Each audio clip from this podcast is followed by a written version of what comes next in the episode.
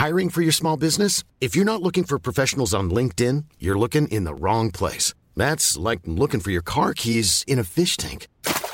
LinkedIn helps you hire professionals you can't find anywhere else, even those who aren't actively searching for a new job but might be open to the perfect role. In a given month, over 70% of LinkedIn users don't even visit other leading job sites. So start looking in the right place. With LinkedIn, you can hire professionals like a professional. Post your free job on linkedin.com slash people today. Planning for your next trip? Elevate your travel style with Quince. Quince has all the jet-setting essentials you'll want for your next getaway, like European linen, premium luggage options, buttery soft Italian leather bags, and so much more. And is all priced at 50 to 80% less than similar brands. Plus, Quince only works with factories that use safe and ethical manufacturing practices. Pack your bags with high-quality essentials you'll be wearing for vacations to come with Quince. Go to quince.com/pack for free shipping and 365-day returns. Bonjour, c'est Charlotte Baris. Aujourd'hui, je vous propose de découvrir le nouvel épisode de Contrôle F, le podcast tech de l'Express. Bonne écoute. This is one device. Worst fears are that we cause significant harm to the world. Three, two, one. Bonjour, c'est Frédéric Fillou. Bienvenue dans Contrôle F, le podcast de l'Express qui explore le monde de la tech et son impact sur nos sociétés. Le travail à distance est parfois poussé à l'extrême. Je me souviens d'une visite dans une entreprise de la Silicon Valley. La réceptionniste m'accueille via un écran. Elle me dit bonjour, que puis-je faire pour vous? Qui venez-vous voir? Ah, Évidemment, je m'enregistre comme il faut via une tablette et je lui demande si elle est dans l'immeuble. Elle me répond pas du tout. Je suis à Cleveland dans l'Ohio et ma collègue qui me remplace est à Baltimore. C'était en 2018. Depuis, le télétravail a explosé, principalement sous l'impulsion du Covid. Les bureaux se sont vidés, les termes Zoom et Visio sont entrés dans le langage courant. L'entreprise éparpillée a aussi ses pionniers. L'un d'eux est Frédéric Play, que je connais depuis plusieurs années, mais que je n'avais jamais rencontré en personne. C'est enfin le cas pour cet épisode de Contrôle F. Frédéric est basé à Los Angeles et gère aujourd'hui Plateforme SH, qu'il a créée en 2015, donc bien avant la pandémie. Sa société de logiciels emploie 330 personnes réparties dans 35 pays et sur une demi-douzaine de fuseaux horaires. L'entreprise n'a donc ni siège social, ni bureau principal. Elle est sans doute l'une des rares à avoir poussé aussi loin ce concept de décentralisation.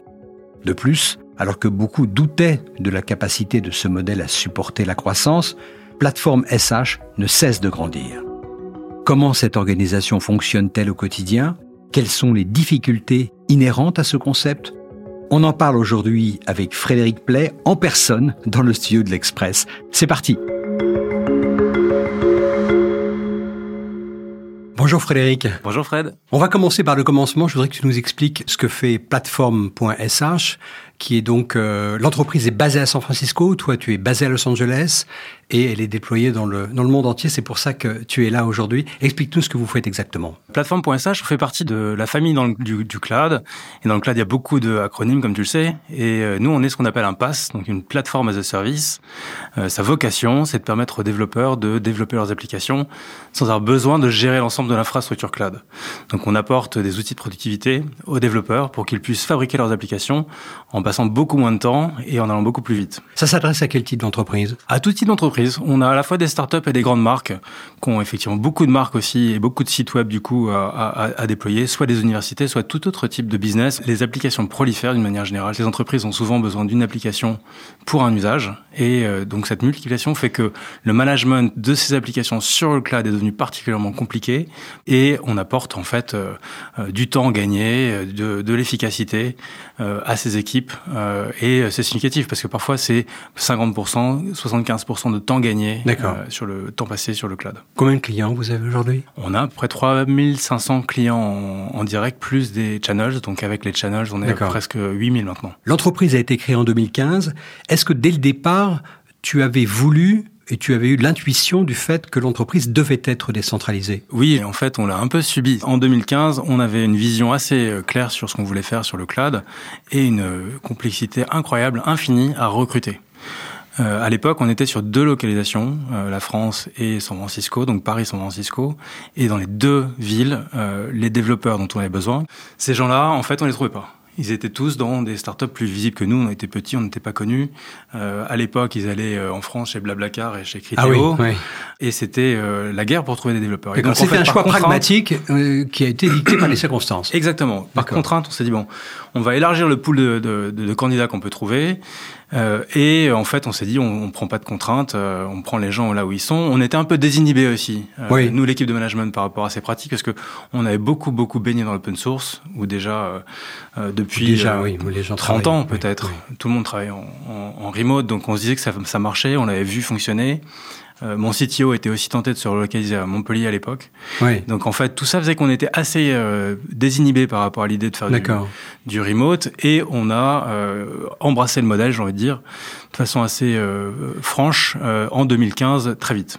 Est-ce qu'il y a des fondamentaux en termes d'architecture de l'entreprise que vous avez dû mettre en place dès le départ pour qu'elle puisse croître et embellir avec cette particularité Absolument, et euh, je pense que ce qu'on a mis en place va surprendre personne, parce qu'aujourd'hui, après, après deux ans de Covid, tout le monde a, a expérimenté du travail à distance, mais le, le premier sujet, c'est de pas euh, avoir deux classes de, de salariés. Euh. Ceux qui sont là, ceux qui sont pas là, ceux qui ont Ouais. l'information, ceux qui n'ont pas l'information. Donc le premier sujet, c'est comment est-ce qu'on partage bien l'information pour que tout le monde soit sur un pied d'égalité euh, et qu'il n'y ait pas une espèce de first class citizen versus euh, Mm. euh, des gens qui sont toujours à la traîne parce que ça crée une frustration Ah, ça et ça crée, marche pas. ça les crée gens des partent. inégalités, des frustrations et euh, ouais. Donc il faut réussir à niveler en fait euh, le, le niveau d'information, euh, faire en sorte qu'il soit bien, que l'information circule, qu'elle soit bien partagée. Et donc ça c'est le premier point euh, de complexité. Ça nécessite d'avoir à la fois euh, les bons outils pour les communications du jour le jour, les informations qui doivent circuler. Il faut les outils aussi pour communiquer. Il faut que les équipes soient habituées à, à chaque fois qu'elles font une réunion, éviter de le faire à côté de la machine à café entre personnes qui sont présentes au bureau, mais qu'elles le fassent sans oublier les gens qui sont aussi en remote. Donc euh, un meeting égale euh, un Zoom ou un Meet ou peu importe quel outil Mhm. les gens utilisent, mais ça c'était un des principes de, de départ. Et puis surtout avoir une documentation organisée où tous les playbooks, toute le, toute la mémoire les- de l'entreprise Voilà. et, son évolution sont documentées. toute la documentation doit être euh, euh, absolument euh, privilégiée et accessible à tous euh, tout de suite, tout le temps. Quelle est la typologie des salariés qu'on recrute? Pour euh, être certain qu'ils soient compatibles et qu'ils soient heureux dans un modèle euh, euh, de travail à distance Alors ça aussi, ça s'est élargi parce que nous, traditionnellement, on préférait prendre des gens qui avaient déjà une expérience remote. Ah ok, Et on le trouvait. d'accord. Euh, on le trouvait déjà à l'époque en 2015. Ça ça veut dire qu'il y avait déjà un écosystème hein, un peu de, de, de gens remote. On prenait pas que des gens qui avaient été remote, mais à minima des gens qui sont assez seniors finalement. Ah oui. Donc, euh, et Vous avez une moyenne d'âge un petit peu plus élevée que. Ouais, on est à Ouais. 36 ans, je crois. Ah oui, c'est Euh, beaucoup, ouais, ouais. Donc c'est beaucoup, 35 ans maintenant. Je crois qu'on a réussi à faire un petit peu baisser. Mais euh, en fait, la réalité, c'est qu'on prend des gens qui sont expérimentés parce que moi, je conseillerais pas à un junior de commencer par un job euh, remote. Oui.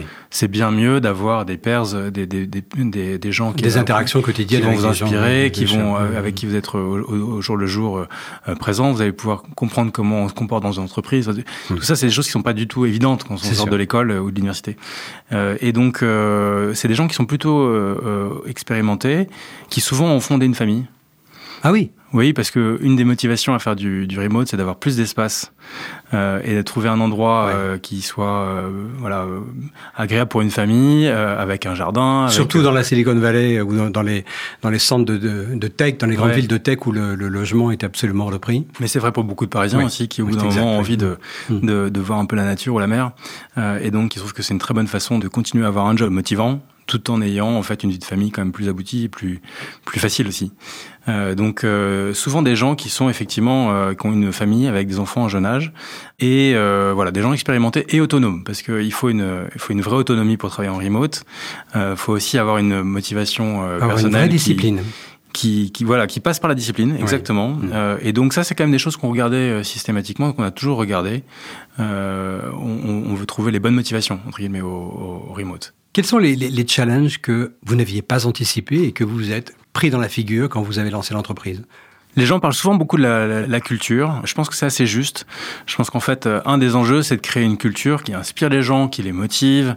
Euh, et donc, ça a été un des sujets de, de stress pour moi. D'ailleurs, au moment où on a, on a créé le- l'entreprise, je me disais, mais est-ce qu'on va réussir à avoir euh, une entreprise un peu uniforme? Et euh, finalement, ça s'est bien passé. Moi, c'est la quatrième entreprise que je crée, Plateforme Message. C'est sur, la, sur les quatre que j'ai créées, c'est celle avec la plus forte culture. Donc, Ah, euh, et elle est 100% remote. Donc c'est c'est possible, mais je pense qu'il faut vraiment mettre ça au cœur aussi de de, de la communication. Et comment on développe une culture, comment on développe une proximité lorsque les gens sont sur euh, euh, 6 ou 7 fuseaux horaires, euh, sont plus de 300 dans, dans 20 pays, même si euh, l'anglais est un grand euh, uniformisateur il y a comme, est-ce qu'il y a des techniques, est-ce qu'il y a des, des, euh, des, fonctionnalités que vous avez mises sur votre plateforme pour, euh, pour que les gens puissent euh, interagir de façon un peu plus euh, ordinaire? Je crois que ça commence par euh, être clair sur la mission, Ouais. être clair sur les valeurs aussi, être assez intransigeant sur les valeurs Ouais. en réalité, les répéter souvent, faire en sorte qu'elles soient appliquées dans l'entreprise et donc euh, avoir une forme de discipline aussi sur le fait qu'elles soient appliquées. Et puis ça passe par euh, la communication de tous les jours. Mais justement, à quoi ressemble ta journée? Je me suis toujours demandé ça. Donc, tu es à Los Angeles, Ah, tu te lèves le matin, je crois que tu es assez matinal. Je suis très matinal parce que comme on a des équipes très internationales et plutôt sans, enfin et entre entre les US et le- et l'Europe, toutes les réunions d'équipe sont entre 6 heures du matin, euh, parfois 5h30 et 10 heures du matin. Ah. Donc euh, j'ai une espèce de, de, de moment de très très forte pression là, qui dure 4h30 euh, euh, tous les jours. Et après ça se c'est plus simple. Après je passe à mes calls US. Euh, j'ai fait j'en ai plutôt moins et à 14h j'essaie de plus avoir de calls pour pouvoir euh, travailler sur des choses plus long terme euh, que juste de la communication. Mais euh, c'est beaucoup beaucoup de calls et puis beaucoup de voyages en fait parce que je travaille euh, je voyage aussi régulièrement pour aller à des conférences, pour aller voir les équipes. Quand on s'était parlé la première fois, c'était en 2020. Tu avais l'air de, de, de buter pas mal sur les questions de, dans votre jargon, on dit onboarding, c'est-à-dire, euh, si ma traduction est correcte, l'intégration des, des jeunes recrues. Euh, vous aviez des questions aussi sur le, le burn-out et les, les, la propension des gens à travailler trop ou en tout cas à ne plus avoir de- d'horaire. Comment tout ça a évolué à mesure que l'entreprise euh, euh, a évolué? Puisqu'on s'est parlé, vous Oui. étiez moitié plus petit. On était en train de très fortement accélérer en Ouais. recrutement. Donc la question du onboarding était d'autant plus importante qu'on était passé d'un rythme de une ou deux personnes par mois à 5-6 par mois. Et, euh, et ça va très très vite, 5-6 par mois. C'est- c'est énorme. Ça, ça va Mm. très très vite. Et donc on avait effectivement des problèmes de, de montée à l'échelle euh, qu'on a résolus. Euh, on a maintenant un bon programme Sandra, and I'm just the professional your small business was looking for. But you didn't hire me because you didn't use LinkedIn jobs. LinkedIn has professionals you can't find anywhere else, including those who aren't actively looking for a new job but might be open to the perfect role, like me. In a given month, over 70% of LinkedIn users don't visit other leading job sites. So if you're not looking on LinkedIn, you'll miss out on great candidates like Sandra. Start hiring professionals like a professional. Post your free job on linkedin.com/people today. De onboarding, ça se fait très très bien. Euh, le onboarding à distance, il faut être organisé. Euh, Il faut une équipe euh, ressources Par exemple, qui- les recrutements, quand vous avez... euh. Est-ce que vous êtes plutôt d'ailleurs en mode vous-même d'acquisition un peu, euh, euh, je dirais, offensive, c'est-à-dire que vous repérez des profils, ou bien, maintenant que vous êtes assez connu, un déluge de candidats et candidates qui viennent vous voir pour bosser chez vous? Alors, les deux, on a beaucoup, beaucoup de candidats, donc on est très Ouais. fiers de ça. On a presque 10 000 euh, applications spontanées par, euh, par an. 10 000 Ouais, ce qui, ce qui est dingue. Hein. Comment vous gérez ça? Je crois qu'on les regarde quasiment toutes. Hein. En tout cas, on a des outils pour filtrer très vite Ouais, euh, ouais, ouais. euh, sur le profil, euh, et puis aussi sur les postes, parce qu'il y a les postes sur lesquels on est, on est sollicité, sur lesquels on n'a pas de recrutement. Tout ça, c'est géré par des outils, heureusement. C'est comme un pipeline commercial. Hein. Oui, bien sûr. Et après, par contre, on fait aussi euh, du démarchage ciblé sur des candidats. Et euh, en fait, on a choisi de tout internaliser. C'est-à-dire qu'aujourd'hui, on, on passe plus par des chasseurs. Je dis aussi pour les gens qui seraient intendés pour Oui. faire des propositions sur LinkedIn. que je reçois tous les Voilà, écoutez bien. jour à peu près. Euh, donc, euh, en fait, on a internalisé complètement le, recrutement euh, des équipes par des recruteurs dédiés. Qu'est-ce qui n'est pas encore optimal aujourd'hui Et est-ce que vous avez eu des incidents de la perte en ligne, des, gens auxquels vous teniez qui sont partis ou que vous n'avez pas pu, malgré tous vos efforts et toute votre méthodologie, conserver dans l'entreprise? Bien sûr, bah écoute, d'abord, on peut toujours tout optimiser tout le temps, hein, c'est sûr, hein, Ouais. on peut toujours faire mieux. Là, aujourd'hui, on a quand même un modèle qui marche globalement bien. On a réussi à contenir aussi euh, le churn et le, le- le- les départs. C'est-à-dire la rotation des gens, oui. Voilà, Voilà, aujourd'hui, ça, ça se Mm. passe bien. On avait vécu, je crois, deux époques un peu Oui. euh, différentes. hein. La première, donc, euh, c'était euh, l'apprentissage. On a appris à faire fonctionner une boîte en remote Mm. et Bien sûr, on a fait des erreurs, bien sûr, on a fait des mauvais recrutements. Euh, on s'est raté à plusieurs reprises et on continue parfois à se rater. Euh, genre, tout le monde fait des mauvais recrutements en même temps, que ce soit en remote ou pas. Mais c'est vrai qu'en remote, on est particulièrement plus anxieux parce qu'on fait signer Bien un sûr. contrat à quelqu'un sans avoir jamais serré la main, sans l'avoir jamais vu. Donc ça peut être un peu, un peu angoissant. Euh, et on a évidemment fait, fait, fait des erreurs. On a eu deux périodes. La période 2015 à Covid. Oui. Ça a été une, une première période où c'était assez facile et on a été assez visible parce qu'on était peu nombreux. Oui. C'est ce qui a permis de créer une marque d'entreprise distribuée. Aujourd'hui, on est connu aussi pour ça. Mhm. On est connu parce qu'on fait du, des choses intéressantes sur le cloud. Et on est aussi connu parce qu'on a monté un modèle complètement 100% euh, euh, remote. euh, C'est quand même pas si fréquent parce que il y a beaucoup de boîtes qui sont très fortement remote dans la technologie, mais Ouais. à ce point-là, moi je C'est juste, c'est juste. Mm. Et, et encore plus euh, rare en, en Europe. Mm. Et la deuxième période euh, qui a été particulièrement euh, difficile, ça a été Covid. Oui. Covid parce que nous, bizarrement, en fait, on pourrait se dire, mais vous étiez hyper bien armés pour Covid. Et effectivement, on l'était, parce que tout le monde était déjà en distribué. Donc le fait qu'il y ait une pandémie, que les gens puissent plus parler en physique, être plus ensemble dans la même pièce, en physique, pour nous, ça, ça n'a pas été un problème du tout. Bien sûr. Le problème, c'est que tout le monde est devenu quelque part une boîte remote, Mm. et notre différenciation sur le sur l'attractivité des profils a progressivement disparu. Ce qui est intéressant, c'est que on est en train de vivre une troisième période où elle revient, parce que là, Oui. il y, a, y, a, y a un mouvement de balancier un petit peu inverse qui, qui est en train de se, se profiler. Mais on a eu effectivement deux, deux, deux périodes. Et en, en 2021-2022, pour mettre les pieds dans le plat et te dire la grosse difficulté que j'ai eue, c'est que en fait, on était du coup beaucoup moins euh, euh, unique, notre proposition de valeur était euh, moins unique, et on a eu euh, énormément de concurrence sur nos ingénieurs qui ont été harcelés de propositions, Ah oui. avec parfois des propositions de salaire qui étaient deux fois supérieures à celles qu'on leur proposait. Ah oui. Et là, on peut rien faire. C'est-à-dire que l'avantage compétitif que vous aviez en termes de masse salariale, tu me l'avais dit à l'époque, Oui. était quand même assez important, puisque tu m'avais dit que c'était environ 20% en moins, ce qui est quand même énorme, de masse salariale par rapport à un business équivalent. C'était ça. Ouais, je te prends un exemple. Tu vois, un ingénieur qui est dans la banlieue de Denver, il a beaucoup de mal à trouver euh, une entreprise qui va l'embaucher. Ouais, Euh, et parfois, on a des gens extrêmement bons. bien sûr. Euh, et nous, on n'avait pas du tout de problème par rapport à ça. Donc, c'est des gens qui sont très bons. On les paye à un prix de, de marché local. Mhm. euh, et tout le monde est content. Et ça, c'était jusqu'à Covid. Sauf que pendant Covid, les boîtes de la vallée ont commencé à recruter partout aux États-Unis avec euh, les mêmes salaires que ceux de San Francisco. Oh là. Et donc, plus de notion de marché local, en fait. Et là, ça a été très dur parce que, en plus, on avait des gens qui sont, nous, on a des gens qui sont bons, qui comprennent ce que c'est que le remote et qui le pratiquent tous les jours depuis des années. Donc, ils étaient particulièrement attractifs.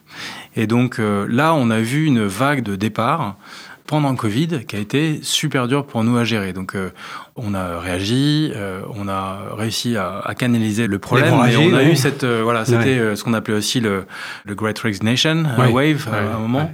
Donc on a subi peut-être plus que les autres encore euh, ce phénomène parce qu'on était déjà remote et parce que l'inflation sur les salaires était délirante. Vous avez dû quand même avoir un, un impact sur votre compte d'exploitation, puisque, encore une fois, l'avantage masse salariale a dû tendre à se réduire. Quel est-il aujourd'hui? Alors il est toujours présent, Ok, c'est-à-dire qu'on n'est pas sur les salaires de la vallée, mais il Ouais. est moins fort, d'accord. nettement moins fort. Donc effectivement, on a dû augmenter les salaires de façon significative. Ouais. Dans le courant de l'année 2021 d'ailleurs, on a, on a choisi de rehausser les Ah, salaires pour être plus compétitifs. On n'est pas les mieux disants, mais on est compétitif sur le marché euh, et sur, la, sur les rémunérations. Une question que je me pose, c'est est-ce que ton modèle est applicable à tous les secteurs? Par exemple, si je prends un secteur de New Space où c'est super orienté projet, les gens passent leur temps à frotter leurs idées pour développer des softwares, de la mécanique, de l'engineering, etc. Est-ce que le modèle qui nécessite le fait de devoir confronter les idées euh, constamment pour développer des choses, est-ce que tous les modèles se valent par rapport au travail à distance? Je suis convaincu que c'est applicable à tous les secteurs où euh, l'enjeu, c'est de travailler ensemble et en équipe, et même s'il y a une dose de créativité dedans. D'accord. Ça aussi, ça fait partie des, des- des choses que j'ai entendues régulièrement. Oui, mais en remote, on est moins créatif. Voilà. J'entends ça. euh, je trouve qu'il y a plein de façons de, de- de contourner ça et on l'a fait à plusieurs reprises. Ceci étant, euh, j'insiste aussi sur un, sur un sujet, c'est que remote ne veut pas dire qu'on se voit jamais. Oui, voilà. Parce que dans l'esprit des gens, souvent, c'est ce raccourci, il est un peu facile. C'est ah oui, c'est donc euh, tout le monde à la maison tout le temps. Non, l'idée c'est quand même que on, on est capable de prendre euh, euh, idéalement la voiture ou un train, plutôt un Ouais. train, euh, pour se retrouver quand on est euh, localement en Europe et pour faire des workshops euh, sur plusieurs jours. Donc ça, ça fait partie du modèle pour nous, hein, de se retrouver euh, régulièrement quand il y a besoin. Mais euh, on peut tout faire franchement en- à, distance aujourd'hui. Euh, il faut euh, réfléchir à comment est-ce qu'on mène les réunions, il faut réfléchir à comment est-ce qu'on on optimise notamment le processus de création. Mais euh, voilà, je pense qu'on n'est pas moins créatif que d'autres entreprises aujourd'hui avec notre modèle. À quoi tu attribues le retour de balancier aujourd'hui dans la tech avec les grandes entreprises qui disent bon il est temps de revenir au, revenir au bureau au moins plusieurs jours euh, par semaine. Apparemment les grandes entreprises de la tech il y a quelque chose qu'elles n'ont pas été en mesure de mettre en œuvre, quelque chose qu'elles n'ont pas compris. Qu'est-ce qui leur a échappé? Euh, je sais pas si c'est des choses qui leur ont échappé. Je pense que de façon inhérente à leur modèle, il y a une dimension immobilière qu'il faut prendre en compte quand on voit la Salesforce Tower à San Francisco, qui est l'ensemble immobilier le plus cher de la ville. Oui, c'est exact. Euh, quand on voit le, campus de Meta euh, à, à, Palo Alto, enfin tout ça, c'est des investissements qui ont été absolument monstrueux et qui faisaient partie complètement de la culture de l'entreprise. Ouais. Et dont ils étaient fiers. Et euh, je crois qu'ils n'ont pas du tout envie de complètement faire un trait sur ces investissements et que ça joue, que ça pèse vraiment dans la décision. Et puis il y a une forme de contrôle retrouvé aussi à demander aux gens de revenir dans, mmh. dans l'entreprise. Je pense que ça, ça joue aussi beaucoup. le rapport rapport de force euh, offre-demande euh, a changé. Oui. Pendant Covid, le rapport de force était pour l'offre de travail, le balancier était du côté des salariés. Aujourd'hui, il est revenu du côté des employeurs. Il n'y a plus le big resignation, ça finit, c'est complètement euh, passé. Il y a eu accessoirement 200 000 licenciements euh, en 18 mois. Bah voilà, donc mm. en fait, il y a beaucoup de gens qui sont sur le carreau et qui cherchent euh, du boulot là en ce moment. Donc en fait, ce retour de balancier fait qu'on revient un peu aux fondamentaux de la façon dont ces boîtes-là envisagent leur gouvernance.